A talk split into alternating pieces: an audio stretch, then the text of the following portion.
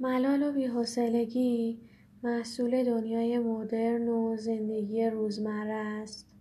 خوبه برای این خستگی کارهایی بکنی و کارهایی نکنی. زود کار و یار رو کنار نزار. صبوری کن. شاید حالت عوض شد. اگر صبوری افاقه نکرد طرز کارت یا طرز ارتباطت رو تغییر بده. اگر باز هم فرقی نکرد شاید لازم است کل بازی رو تغییر بدی. ملال و بیحسلگی محصول دنیای مدرن و زندگی روزمره است. خوبه برای این خستگی کارهایی بکنی و کارهایی نکنی. زود کار و یار رو کنار نزار. صبوری کن.